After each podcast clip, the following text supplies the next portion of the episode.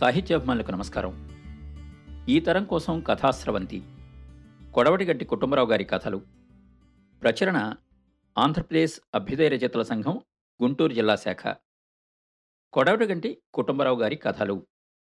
కొడవటిగంటి కుటుంబరావు గారి రచనలు చదివితే ఆధునిక తెలుగు సమాజం, సాహిత్యం కళ్ళక్కడతాయి. 20వ శతాబ్ది సాహిత్య సంచలనాలకి అద్దం పట్టిన కుటుంబరావుని అధ్యయనం చేయకపోతే తెలుగు సమాజ సాహిత్యాల పోకడ అర్థం కాదు. కుటుంబరావు సాహిత్య ప్రక్రియలు అన్నిటినీ సొంతం చేసుకున్నారు. 50 ఏళ్లపాటు సుమారు 500కి పైగా కథలు, నవలలు, నాటికలు, గల్పికలు, కొన్ని వందల వ్యాసాలు రాసిన బహుముఖ ప్రజ్ఞాశాలి. 15,000 పేజీల సాహిత్యం రచించారు కొడవటిగంటి కుటుంబరావు. కథలు రాయడం చాలా తేలికైన పని అని నిరూపించేందుకు విరివిగా కథలు రాశానని చెప్పుకున్న కొడవటిగంటి కుటుంబరావు మధ్యతరగతి జీవితాల్ని కాచి వడపోశారు. మధ్యతరగతి జీవితంలో ఎదురయ్యే అన్ని సమస్యలు ఆయనకి రచనా వస్తువులయ్యాయి.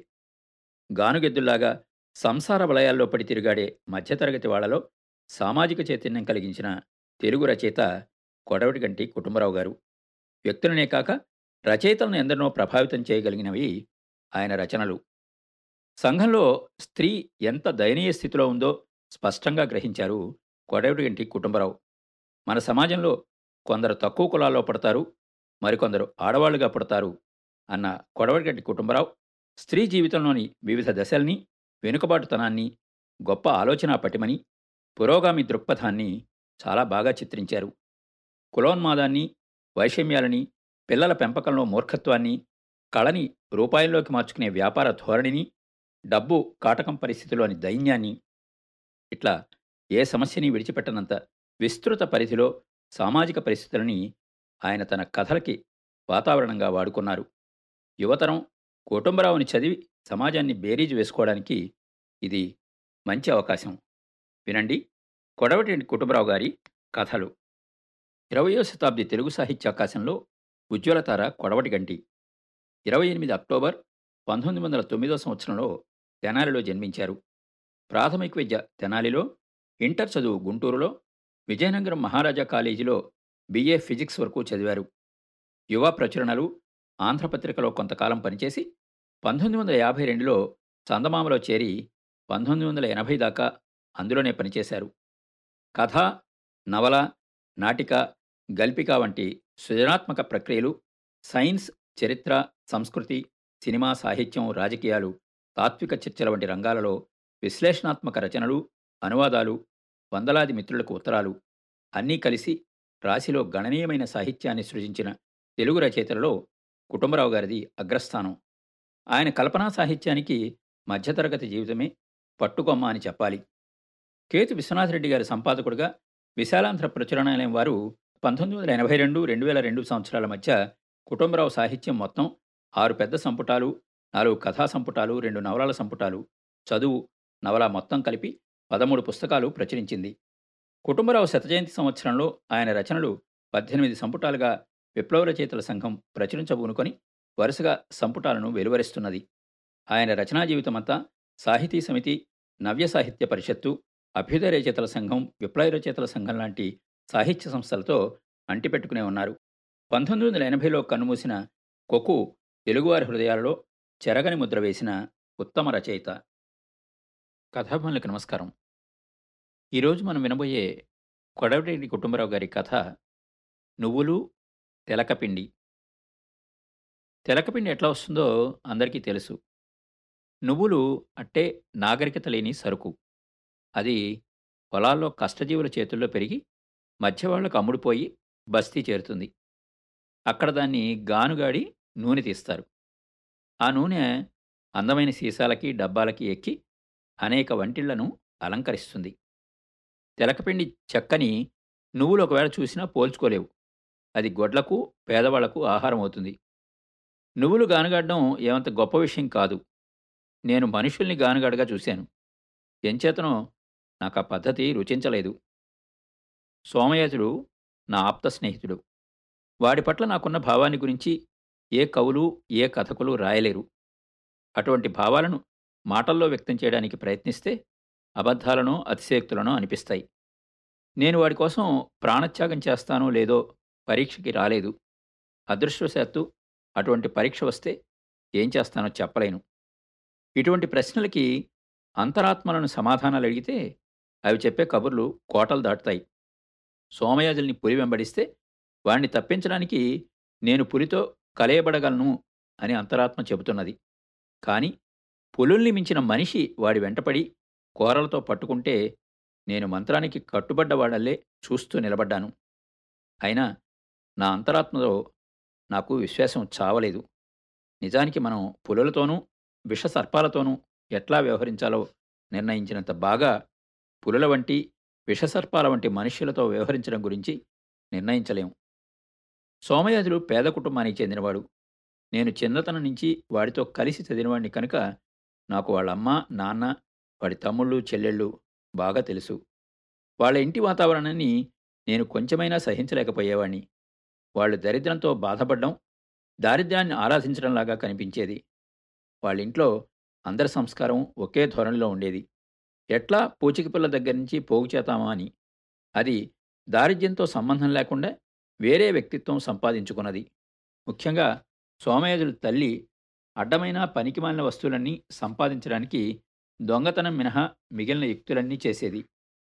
ఏ ఉదయం వీధిలో చూసినా ఆవిడ పేడ కోసం ఎవరితోనో ఒకరితో పోట్లాడుతూనే ఉండేది. తర్వాత ఆవిడ దగ్గర దేవురింపు కూడా ఉండేది. ఆవిడ మా ఇంటికి వచ్చినప్పుడల్లా మీకు అక్కర్లేనిది ఏదైనా ఉంటే ఇస్త్రు అని పుచ్చుకుపోతూ ఉండేది. ఆ వస్తువు మా ఇంట్లో ఉండడం చూసే ఆవిడ అడిగేది. అది మాకు అక్కర్లేనిది అన్నట్లు నటిస్తే మేము మరింత త్వరగా ఇస్తామని ఆవిడ విశ్వాసం. మా అమ్మకి ఆవిడ దేవురింపు బొత్తిగా గిట్టేది కాదు. ఆవిడ అడిగిన వస్తువు నిజంగా అక్కర్లేకపోయినా మా అమ్మ తనకు దానితో పని ఉన్నట్టు నటించేది. మా అమ్మైనా తక్కువ తిన్నది కాదు. కానీ సోమయాజుల తల్లి ఇంటికి వచ్చినప్పుడల్లా వంటింట్లో డబ్బాలకేసి, కూరగాయలకేసి, పప్పుకేసి ఆశగా చూస్తుంటేను ఏదైనా మా అమ్మ బాగు చేస్తుంటే చాలు, అయ్యో బియ్యం నూకపురుగు పట్టినట్టుందే, గోధుమరావు ముక్కినట్టుందే అంటేను భరించడం కొంచెం కష్టంగానే ఉండేది. సోమయాజుల గాడింట్లో అనుక్షణము వస్తువులు ఆదా, దమిడిలో నూరో వంతు చేయని వస్తువుల పొదుపు తపస్సులాగా సాగుతూ ఉండేది. ఈ తపస్సులో నిమగ్నులై ఉన్న వాళ్ళకి మరో ఆనందం ఉండే అవకాశం లేదు. మనస్తత్వరీత్యానైతేనే దృక్పథాల్లో అయితేనే వాళ్ళు మానవుల కంటే కాడీద్దులకి సన్నిహితంగా ఉండేవాళ్ళు. శ్రామిక వర్గానికి చెందవలసిన ఆర్థిక పరిస్థితులు ఉండి కూడా బ్రాహ్మణ కుటుంబాలైన కారణం చేత మధ్యతరగతి హోదాతో నెట్టుకు వచ్చిన వారిని నేను చాలామందిని చూశాను. కానీ బ్రాహ్మణులైన దోషం చేత మధ్యతరగతి అనిపించి ఉంటూ శ్రామికులు పొందిన జీవితానందం కూడా సాధించలేకపోయిన కుటుంబం నా ఎరుకలో సోమయాజుల వాళ్ళదే. రాను బ్రాహ్మణ కుటుంబాలకి ఈ గతే హెచ్చుగా పడితే నేను ఆశ్చర్యపడను. అప్పటికి సోమయాజుల కుటుంబం మధ్యతరగతి సంస్కారానికి చాలా వరకు ఉద్వాసం చెప్పేశారు. వాళ్ళింట అక్కరలు వచ్చేవి కాదు. ఒకవేళ వస్తే ఎవరికీ తెలిసేది కాదు. ఎవరన్నా పిలిస్తే వెళ్ళేవాళ్ళు, కానీ వాళ్ళని ఎవరూ పిలిచేవాళ్ళు కాదు.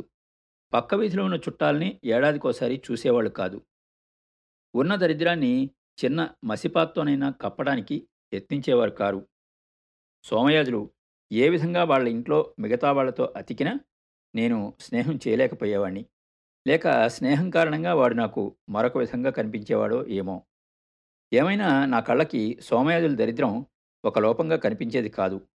నాకు వాణ్ణి చూస్తే అవ్యాజంగా చెప్పరాని జాలి కలిగేది. కానీ ఆ జాలి బాల్య స్నేహ లక్షణం. దానికి వాడి దారిద్ర్యంతో కానీ వాడి కష్టాలతో కానీ సంబంధం లేదు. నిజంగా కష్టాలు చూసి జాలిపడే శక్తి అంత చిన్న వయసులో ఎక్కడుంటుంది? స్కూల్ ఫైనల్ దాకా నేను సోమయాజులు కలిసి చదివాం. కానీ అంతటితో వాడు చదువు కట్టిపెట్టి వకీల్ సత్యనారాయణ గారి దగ్గర ప్లేడర్ గుమాస్తా పని నేర్చుకునే వాలంటీర్గా చేరాడు. ఆ తర్వాత నేను 4 ఏళ్ళు కాలేజీ చదువు చదివి పైన లోపల కూడా ఎన్నో మార్పులకు లోనైనా ఏమూలో వాడి కోసం నా హృదయంలో కొంతమేర మార్పు లేకుండా దాచి ఉంచాను. గడియారాలను ఎవరూ వెనక్కి తిప్పలేరు, కానీ కొంతవరకు వాటిని ఆపి ఉంచడం అసంభవం కాదు. సోమయాజుల్ని గురించి చెప్పవలసిన విషయం చెప్పలేదు. వాడు పాడగలడు. ఎవరంత బాగా పాడగలడు అని అడక్కండి. నిజంగా గొప్ప పాటకు సాటి లేదు. సంగీతంలో విద్వత్తును పోల్చవచ్చు, సాధనను పోల్చవచ్చు. గొంతెత్తి మనస్సులు కరిగించే వాడి పాటలో ఆనందాన్ని ఇంకో దాంతో ఎట్లా పోల్చడం? సోమయాజులకి రాగజ్ఞానం లేదు, స్వరజ్ఞానం లేదు, తాళజ్ఞానమూ లేదు. పాటతో తన్మయత్వం తీసుకురావడానికి ఈ మూడు అవసరం లేదని నాకు సోమయాజులు రుజువు చేశాడు. ఒక్క సాహిత్యంతో తప్ప తన్మయత్వం రాని నాకు వాడి పాట వెర్రెత్తిచ్చింది. అది అహోరాత్రాలు నన్ను రకరకాలుగా పీడించేది. వాడి పాట వినే ఆనందంలో సుఖమే హెచ్చుగా ఉండేదో బాధే హెచ్చుగా ఉండేదో నిర్ణయించలేకపోయేవాణ్ణి. సోమయాజుల పాటను గురించి నేను చెప్పేది అతిశయోక్తి కాదు అని రుజువు చేయడానికి లేదు, కానీ ఒక మాట మాత్రం చెప్పగలను. వాడి పాట విని చెలించని వాళ్ళని కూడా చూశాను, నాకన్నా వెర్రెత్తిన వాళ్ళని కూడా చూశాను. జయలక్ష్మి ఇందుకొక పెద్ద తార్కాణం. నాకు జయలక్ష్మి మీద ఏ విధమైన అభిమానం కానీ గౌరవం కానీ లేవు, కానీ ఆ పిల్ల వాడి వెంట ఎందుకు పడిందో నేను ఊహించగలను. నేను ఆడదాన్ని ఉంటే సోమయాజుల పట్ల సరిగ్గా జయలక్ష్మిలాగే ప్రవర్తించి ఉండేవాణ్ణేమో. జయలక్ష్మి మరెవరో కాదు, వకీలు సత్యనారాయణ గారి చెల్లెలి కూతురు. వాళ్ళ నాన్న పట్నంలో గొప్ప వ్యాపారస్తుడు, ఆయనకి ఏమీ లేదు. సత్యనారాయణ గారి చెల్లెలు మల్లికాంబను ఆయనకి ఇచ్చినప్పుడు సత్యనారాయణ గారి తండ్రిని అంతా కోపడ్డారు, దారినిపోయేవాడికి పిల్లనిచ్చారని. సత్యనారాయణ గారు ప్రాక్టీస్ పెట్టి రెండు చేతుల సంపాదన ప్రారంభించగానే అత్తవారి దృష్టిలో గురునాథం గారు మరీ చులకనైనాడు. కానీ జయలక్ష్మి పుట్టడమే ఆరంభం. గురునాథం గారి దశ తిరిగి పట్టిందల్లా బంగారం కాసాగింది.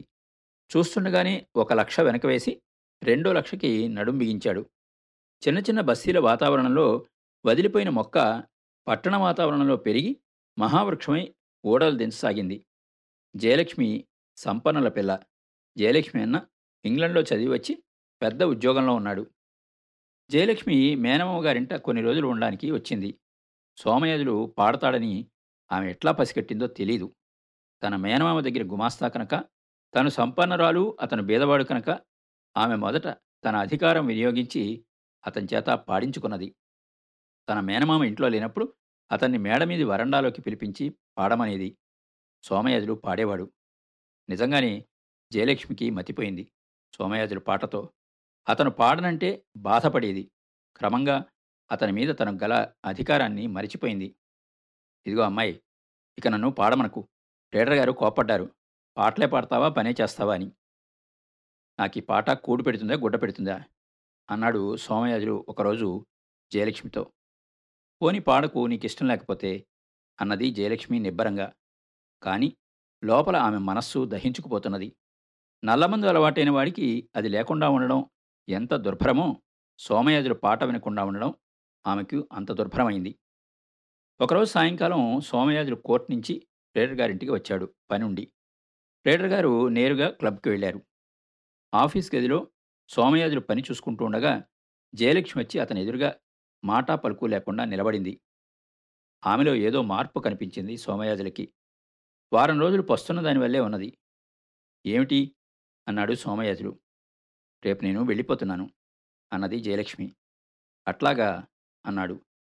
ఎంత అదృష్టం, నేను మళ్ళా కనిపించనని నీకు విచారం లేదు కదా అన్నదామె. దీనికేమనాలో సోమయాజులకి తెలియలేదు. ఒకసారి పాడు, మళ్ళీ వినను అన్నది జయలక్ష్మి. ఇప్పుడా, పనుంది అన్నాడు సోమయాజులు. జయలక్ష్మి భరించలేకపోయింది. పని పని, ఏం పనిది? గొప్పవాళ్ళ ఇళ్లలో కుక్కలు నీకన్నా బాగా బతుకుతాయి, ఇదేనా పని? మా మామ నెలకు 10 రూపాయలు ఇస్తాడా? ఈ 10 రూపాయలకే నీకు దేవుడింత పాటిచ్చాడు, నీకు ఆశ లేదా? గొప్పవాడిని అవుదామని లేదా అని ఘాటుగా ఎత్తిపొడిచింది జయలక్ష్మి. అందరూ గొప్పవాళ్ళైతే కొద్దివాళ్ళెవరు అన్నాడు సోమయాజులు. నువ్వు కొద్దివాడిగానే ఉండు, కానీ కాసేపు పాడు, నీ ఇష్టం. ఏదైనా రాగం ఆలాపన చెయ్యి, నీకు పాటలు పాడడం చేతకాదు అన్నది జయలక్ష్మి.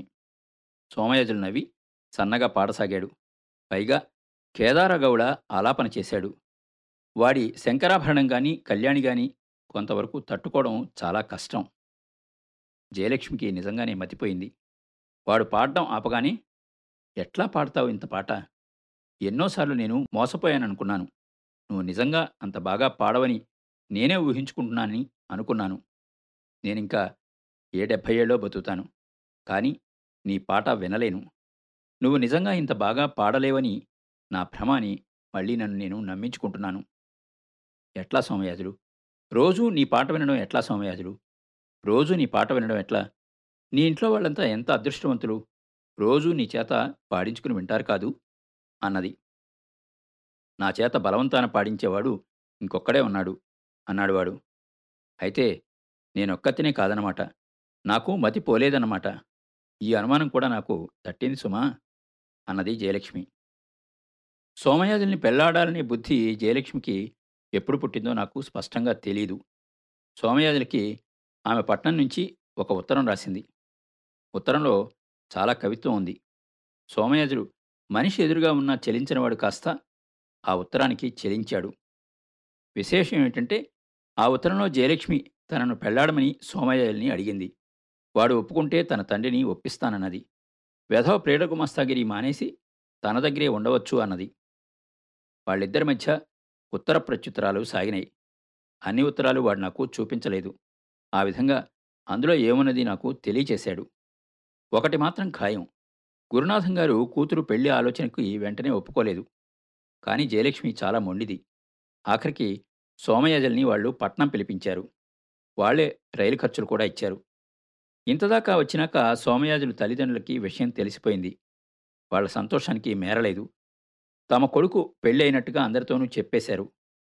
వాడి తండ్రి నన్ను చాటుగా పిలిచి, చూడు బాబు, మనవాడికి వాళ్ళు బాగా కట్నం ఇచ్చేట్టు చూసుకోవద్దు, మనం ఇవ్వగలవాళ్లేగా, తీపరమా అన్నాడు. మీరిందులో జోక్యం కలిగించుకోకండి, అసలే దగ్గితే ఊడే ముక్కుగా ఉన్నది. ఈ పెళ్లికి వాళ్ళు ఎలాగో ఒప్పుకోరు. ఒకవేళ ఒప్పుకుంటే అదే అన్ని కట్నాలును. మీరిందులో తొందరపడి వేలు పెట్టారో అసలుకు మోసం వస్తుంది అన్నాను.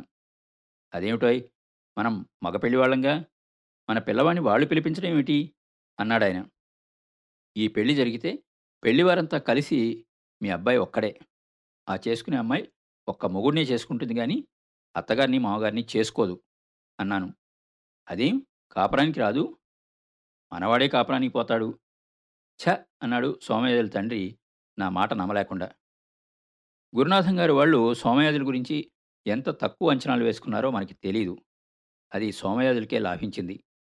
కుర్రాడు బాగానే ఉన్నాడు అన్నది జయలక్ష్మి తల్లి మల్లికాంబ గారు. గురునాథం గారికి కూడా అదే తోచుండాలి. అదీగాక సోమయాజులు అందరి పట్ల చాలా వినయ విధేయతలతో ఉండేవాడు. ఎవరితోనూ ఏ విషయాల్లోనూ పేచీలు పెట్టుకునేవాడు కాదు. అన్నిటికన్నా ముఖ్యం, జయలక్ష్మి మీద చాలా ఆపేక్షగా ఉండేవాడు.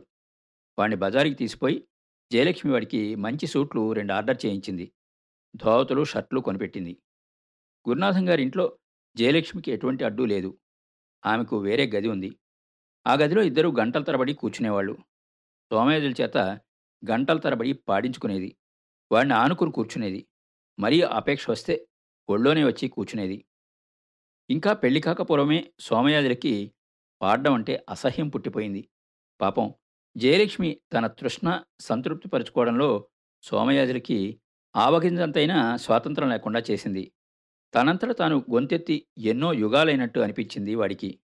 ఈ సమయానికి వాడికి జయలక్ష్మి మీద ప్రేమ ప్రజ్వలించకపోతే ఎవరితోనూ చెప్పకుండా ఇంటికి వచ్చేవలసిన వాడే. వాడు పట్నం వెళ్ళిన నెల రోజుల్లో పెళ్ళైపోయింది. పెళ్లికి వాడి తల్లిదండ్రులు ఎవరూ వెళ్ళలేదు. మీరు వెళ్ళనవసరం లేదు అని నేను చెప్పిన సలహా డబ్బు ఖర్చుతుందన్న వాళ్ళ తాపత్రయానికి కలిసొచ్చింది. జయలక్ష్మి సోమయాజులను తప్ప పెళ్లాడని ఎందుకు పట్టుపట్టింది అని ఆమె ఇంట్లో వాళ్ళకి కానీ స్నేహితులకు కానీ తెలీదు. పెళ్ళైనాక మాత్రం ఆమె, మా ఆయన సంగీతం మీరు వినలేదు కాదు అని అందరి దగ్గర వాడి పాట వినిపించసాగింది. తన మొగుడి పాట విన్నవాళ్ళంతా తన మాదిరిగానే వెర్రెత్తిపోతారని, ఇంత పాటగాన్ని మొగుడిని చేసుకున్నందుకు వాళ్ళు తనను చూసి అసూయపడతారని ఆమె ఆశించి ఉంటుంది. ఈ విషయంలో ఆమెకి నిరాశే ఎదురైంది. సోమయాజులు పాట విన్నవాళ్లలో చాలామందికి అందులో ఏమంత ప్రత్యేకత కనిపించలేదు. కొందరు అతన్ని ఆ రాగం పాడు, ఈ రాగం పాడు, ఈ కృతి పాడు, ఏదైనా సినిమా పాటలు పాడు, హిందీ పాటలు పాడు అని అడిగి ఆశాభంగం పొందారు. కాస్త సంగీత జ్ఞానం కలవాళ్ళు సోమయాజులకి ఆ జ్ఞానం లేదు అని తెలుసుకున్నారు. పైకి అందరూ మాత్రం ఇంపైన పాట, చక్కని శరీరం, మంచి ఒదుగు అన్నారే కానీ ఒకళ్ళు జయలక్ష్మి లెక్కన తన్మయత్వం పొందలేదు. పైగా సోమయాజులు తిరగబడ్డాడు. నీకోసం పాడమంటే పాడతాను కానీ వీళ్ళందరి ముందు పాడమంటావు దేనికి?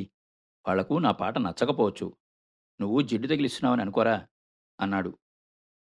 పాట అన్న తర్వాత నలుగురికి కానీ ఒక్కరికే అన్నది జయలక్ష్మి తన కీర్తికాంక్షను అభ్యుదయ నినాదంతో సమర్థిస్తూ. ఈ అంధకారంలో జయలక్ష్మికి ఒక ఆశారేఖ అగుపించింది. గురునాథం గారి స్నేహితుల్లో పాటగాడు ఒక ఆయన ఉన్నాడు. ఆయన కూడా సోమయాజుల పాట విన్నాడు. తన అభిప్రాయం జయలక్ష్మి వింటూ ఉండగానే గురునాథం గారికి చెప్పాడు. మనవాడు పూర్వజన్మ వాసన వల్ల మంచి గాత్రంతో పుట్టాడు, కానీ సరిగమల దగ్గర నుంచి కట్టుగా నేర్చుకుంటే గాని పాటగాడుగా రాణించలేడు అన్నాడాయన. అట్లయితే సంగీతం చెప్పిద్దాం అన్నాడు గురునాథం. సోమయాజులు గొప్ప పాటగాడు కావడానికి పాడే శక్తి కోల్పోవడానికి అదే మొదలు. సోమయాజులకి చాలా పెద్ద విద్వాంసుని చూసి పెట్టారు. సాధన ప్రారంభించాడు. ఇంటి దగ్గర కూడా తంబూరా పెట్టుకుని సాధన చేసేవాడు. అది వరలో తన మొగుడు గొంతెత్తితే పరవశమయ్యే జయలక్ష్మి ఈ సాధన బలవంతాన సహించవలసి వచ్చింది. ఈ విధంగా సోమయాజులు 3 ఏళ్లపాటు సంగీత శిక్షణ పొందాడు. రాగాల్లో భేదాలేమిటో, మేళకర్తలేమిటో, జన్యరాగాలేమిటో, ఆరోహణ అవరోహణలేమిటో, తాళభేదాలు, జాతులు అన్నీ నేర్చుకుని కర్ణాటక సంగీత విద్వాంసుడైనాడు. అదివరకు తాను పాడిన గాలిపాట తలుచుకుని వాడు సిగ్గుపడేవాడు. కానీ ఇప్పుడు వాడి పాట చూసి పరవశులయ్యేవాళ్ళు లేరు. సంగీత పాండిత్యంలో వాణ్ణి తలదనిన హేమాహేమీలు ఉండనే ఉన్నారు. ఏ రోజున రేడియోను మద్రాసుకు కానీ తిరుచిరాపల్లికి కానీ తిప్పినా సోమయాజులు జన్మలో సంపాదించలేని కీర్తిని సంపాదించుకున్నట్లు వాళ్ళు వినిపిస్తారు. సోమయాజుల ప్రత్యేకత ఏమిటి? ఇప్పుడు సోమయాజులు పాడితే జయలక్ష్మి గుండె తటతట్లాడటం లేదు. ఆమె వాడినిప్పుడు పాట పాడమని అడగదు. వాడు రాగం పాడితే గొంతెత్తగానే రక్తిగా ఉండేది. ఇప్పుడు గంటా గంటన్నర వింటే గాని అందులో ఏ రసము ఉత్పత్తి కాదు. ఏమై ఇంత కష్టపడి ఇంత డబ్బు ఖర్చు చేసి నేర్చుకున్నావు కదా సంగీతం, దీనివల్ల ఫలితం ఏమిటోయ్ అన్నాడు మామగారు. పాట కచేరీలు చేసుకోవచ్చు, ఎవరన్నా చేయిస్తే అన్నాడు అల్లుడు సంకోచంతో. చిత్రం ఏమిటంటే సోమయాజులు సంగీతం నేర్చుకున్నందుకు సంతోషించినవాడు సోమయాజులు ఒక్కడే. పాపం వాడిని పాట కచేరీలు చేయడానికి ఎవరు పిలవలేదు. వాడికి విద్వత్తు లేకపోవడం ఒక్కటే లోపమన్నట్టు మాట్లాడిన వాళ్ళు కూడా విద్వత్తు సంపాదించి వాడు పరిపూర్ణుడైనాడని హర్షించలేదు. జయలక్ష్మి రేడియో ఎప్పుడన్నా పెడితే సినిమా రికార్డులు పెట్టుకుని వినేది. కానీ ఆమెకు సంగీతం మీద మునుపటి ఆసక్తి లేదు. ఒకరోజు జయలక్ష్మి అన్న పరబ్రహ్మశాస్త్రి ఉద్యోగం మానేసి ఇంట్లో ఉంటున్న రోజుల్లో ఒకరోజు గురునాథం గారింటికి ఒక మనిషి వచ్చాడు. జయలక్ష్మి అన్న ఆయనతో ఏదో వ్యవహారం మాట్లాడినాడు. పరబ్రహ్మశాస్త్రి తన బావమరిని పిలిచి ఆ పెద్ద మనిషి దగ్గర పాడమన్నాడు. సోమయాజులు పాడాడు. ఆ తర్వాత వాళ్ళు వాడిని పంపించేశారు. సోమయాజులు భార్యని అడిగాడు. ఏవో నాటకాలు కాంట్రాక్ట్ చేస్తాట, మా అన్నయ్య చెప్పలా అన్నది జయలక్ష్మి అట్టే ఆసక్తి లేనిదా అన్నట్టే. నన్ను ఎందుకు పాడమన్నారు? ఏమన్నా వేషం వేయిస్తారేమో, పాడగలరు కదా అన్నది జయలక్ష్మి. ఆ మాట అక్షరాలా నిజమైంది. ఈ సంఘటన జరిగిన నెలకల్లా పరబ్రహ్మశాస్త్రి పట్నంలో ఒక మూల ఇల్లు తీసుకుని నటులను చేర్చి నాటకం రిహార్సల్స్ ఆరంభించాడు. ఆ పెద్ద మనిషి, ఆయన పేరు శేషయ్య, పాటలు ఎట్లా పాడాలో ఎవరు ఎట్లా నటించాలో చెబుతూ వచ్చాడు. సోమయాజులకి చాలా పాటలు పద్యాలు కల పాత్ర ఇచ్చారు. నీకేం బోల్డంత పాటుంది, పాడేస్తే చాలు, నాటకం రక్తి కడుతుంది, నటించక్కర్లేదు, కాస్తో కూస్తో నేను చెబుతాను, 2 నెలలు రిహార్సల్స్ జరిగితే తర్వాత అనుభవం అంతా స్టేజీ మీద వస్తుంది అన్నాడు శేషయ్య. ఇంత కష్టపడి సంగీతం నేర్చుకుని నేను స్టేజీ మీద పద్యాలు పాడడం ఏమిటి అన్నాడు సోమయాజులు బావమరితో. అదే పొరపాటు, కోటి విద్యలు కూటి కొరకే, చెరువులో నీళ్లుంటే ఏం లాభం, వాటిని మనం ఉపయోగించుకోవాలి అన్నాడు శాస్త్రి. రిహార్సల్స్లో శేషయ్య సోమయాజులకి పద్యాలు ఎట్లా పాడాలో, ఎక్కడ నిలపాలో, ఎక్కడ రాగం తీయాలో, పద్యం ఎట్లా ఎత్తుకోవాలో, ఎట్లా ముగించాలో చెప్పాడు. శేషయ్యకి గొంతు లేదు, పాట రాదు, కానీ పద్యం ఎట్లా చదవాలో తెలుసు.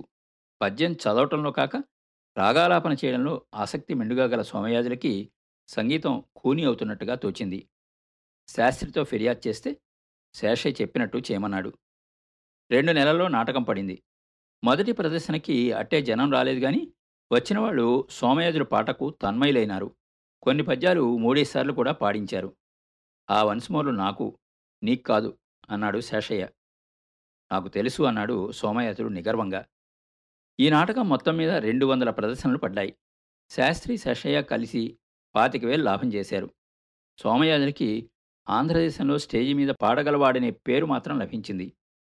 అతనికి నాటకాల్లో ఆఫర్లు కూడా రాసాగినాయి. ఆటకు 50 మొదలు 100 రూపాయలు చొప్పున ఇస్తామని అతను వెంటపడ్డారు నాటకాల వాళ్ళు. కానీ వెళ్ళవద్దని శాస్త్రి అన్నాడు. పరబ్రహ్మశాస్త్రికి ఇంకా పెద్ద ఆలోచనలున్నాయి. అతను గ్రామ్ఫోను, సినిమా పాటల రికార్డులు కొన్నాడు, ముఖ్యంగా హిందుస్థానీ సినిమాల రికార్డులు. ఇది రేపటి సంగీతం. ఈ సంగీతంలో లక్షలు ఉన్నాయి. వీటిని బాగా పట్టుకోండి. ఈ బాణీ అలవాటైతే ఆ తర్వాత ఏం చేయాలో చెబుతాను అన్నాడు శాస్త్రి. సోమయాజుల గొంతుకి పంజాబీ సంగీతం ఒక రాగ లక్ష్యం కానీ ఒక శాస్త్ర నిబంధన కానీ లేని ఈ కలగాపులపు సంగీతం పచ్చివెలక్కాయ కూర్చుంది. ఇదేం సంగీతం? దీనిలో అర్థమేమిటి? దీన్ని నేర్చుకోవడం ఏమిటి? నాకు ఇది ఎట్లా అబ్బుతుంది అని సోమయాజులు వాపోయాడు. వినడానికి సుఖంగానే ఉంది, అందులో ఏం లోపం ఉంది అన్నది జయలక్ష్మి. అందులో ఉన్న సంగీతం ఏమిటి కనుక అన్నాడు సోమయాజులు. అందులో ఏమీ లేదని మీరే అంటారు, అది ఎట్లా అబ్బుతుందని మీరే అంటారు, ఏది నిజం అన్నది జయలక్ష్మి సానుభూతి లేకుండా. ఆకస్మికంగా సోమయాజులు సంగీతం విషయం ఆలోచించడం మానేసి జయలక్ష్మి గురించి ఆలోచించసాగాడు. తన కోసం తన వాళ్ళందరితోనూ పోట్లాడి పెళ్లాడిన జయలక్ష్మి తనకు దగ్గరగా ఉండి కూడా ఎంత దూరమైంది? ఎందుకిట్లా అయింది? తను ఏ మహాసముద్రంలో ఏ దిక్కుగా ప్రయాణిస్తున్నట్లు ఈ ఓడ ఏ రేవు చేరుతుంది? తను కష్టపడి కర్ణాటకం నేర్చుకున్నాడు, దాన్ని వదిలి నాటకం పద్యాల్లో పడ్డాడు, అవి వదిలేసి ఇప్పుడు సినిమా పాటల్లో పడబోతున్నాడు. ఎవరికోసం? ఎవరు మెచ్చుకోవడానికి? తనకే పాట రానప్పుడు తన పాట విని ఆనందించిన వాళ్ళున్నారు. మరి ఇవాళ? ఈ ప్రశ్నలకి నిజంగా సమాధానాలు లేవు, ఉంటే సోమయాజులకి తెలియవు. వాడు ఏ పని సహం చేసే బాపత కాదు. ఒక సంవత్సరం వల్ల సినిమా సంగీతంలో మునిగి తేలాడు. అందులో భావానికి గల ప్రాధాన్యం అర్థం చేసుకున్నాడు. వివిధ వాద్యాలు ఏ విధంగా ఉపయోగిస్తారో ఊహించాడు. అందులో కొన్ని వాద్యాలు ఎట్లా ఉంటాయో కూడా వాడికి తెలీదు, కానీ వాటి ప్రత్యేకతలు వాడి చెవి పట్టింది. శాస్త్రి చాలా సాహసమైన ఎత్తువేశాడు. ఎవరో సినిమా తీస్తుంటే అందులో తాను 2 అణాల వాటా తీసుకున్నాడు. తన ఎత్తేమిటో సోమయాజులకి చెప్పేశాడు. నేను 15,000 పెడుతున్నాను, ఇది పోయినా నాకు అభ్యంతరం లేదు, కానీ నేను ఈ పిక్చర్కి గట్టి మ్యూజిక్ డైరెక్టర్ని పెడుతున్నాను. నువ్వు అతని వెంట ఉండి సినిమా సంగీతం గురించి నేర్చుకోదగినదంతా నేర్చుకో, ఆ తర్వాత ఏం చేయాలో నేను చెప్తాను అన్నాడు శాస్త్రి. ఈ కొత్త చిత్రంలో 12 పాటలున్నాయి. ముందు పాటలే తయారు చేశారు. సంగీత దర్శకుడు ప్రసిద్ధుడు సమర్థుడును. 12 పాటలు పూర్తయ్యి రికార్డు చేయడానికి 2 నెలలు పట్టింది. ఈ 2 నెలలు సోమయాజులు సమస్త విషయాలు చూశాడు. కొన్ని పాటల్లో అక్కడక్కడా మార్పులు కూడా సూచించి సంగీత దర్శకుడి చేత బాగుందని అనిపించుకున్నాడు. చివర 1-2 పాటలు తనే స్వయంగా రాశాడు కూడాను. పాటలన్నీ రికార్డయ్యాయి. వాటిని విన్నవాళ్లు చాలా మెచ్చుకున్నారు. అదొక గొప్ప విషయం కాదు. సోమయాజులు రాసిన 2 పాటలను ఎవరూ గుర్తించలేదు. మిగిలిన పాటలతో సమంగానే అవి ఉన్నాయి. ఆ ఆధారం మీదే శాస్త్రి సినిమా కంపెనీ ఆరంభించాడు. వీళ్ళింకా చిత్రాలు తీయలేదు, కానీ తీస్తారు. వాటికి సోమయాజులు సంగీత దర్శకుడుగా ఉంటాడు. అచ్చంగా సంగీతం మీద పోయే చిత్రాలు తీస్తారు. వాటి మీద వచ్చే లాభం గురునాథం గారి 3 లక్షలో చేరుతుంది. సోమయాజులది ఏమీ ఉండదు. 4-5 చిత్రాల వరకు సోమయాజులకి ఢోకా ఉండదు. ఆ తర్వాత అతని పాటలు పాతపడతాయి. ఆ తర్వాత సోమయాజులు తెలకపిండి రూపంలో గానుగలోంచి తోడబడతాడు. గురునాథం గారి వ్యాపార రథం చెక్కు చెదరకుండా ముందుకు సాగిపోతుంది. ఎక్కడో అనామకుడుగా ఉన్నవాణ్ణి తెచ్చి ఇంతవాణ్ణి చేసిన కీర్తి ఏ విధంగానైతే గురునాథం గారికి దక్కిందో ఆ విధంగానే సోమయాజుల్లో సంగీతం, డబ్బు చేసే సంగీతం ఇంకిపోయిన మర్నాటి నుంచి వాణ్ణి బతికున్నంతకాలము పోషించే భారం కూడా గురునాథం గారికే దక్కుతుంది. అందుకుగాను సోమయాజులు యావజ్జీవము వారికి కృతజ్ఞుడై ఉండగలడు. విన్నారు కదండి కొడవటిగట్టి కుటుంబరావు గారి కథ నువ్వులు తెలకపిండి. మరో మంచి కథతో మళ్ళీ కలుద్దాం. అంతవరకు సెలవు.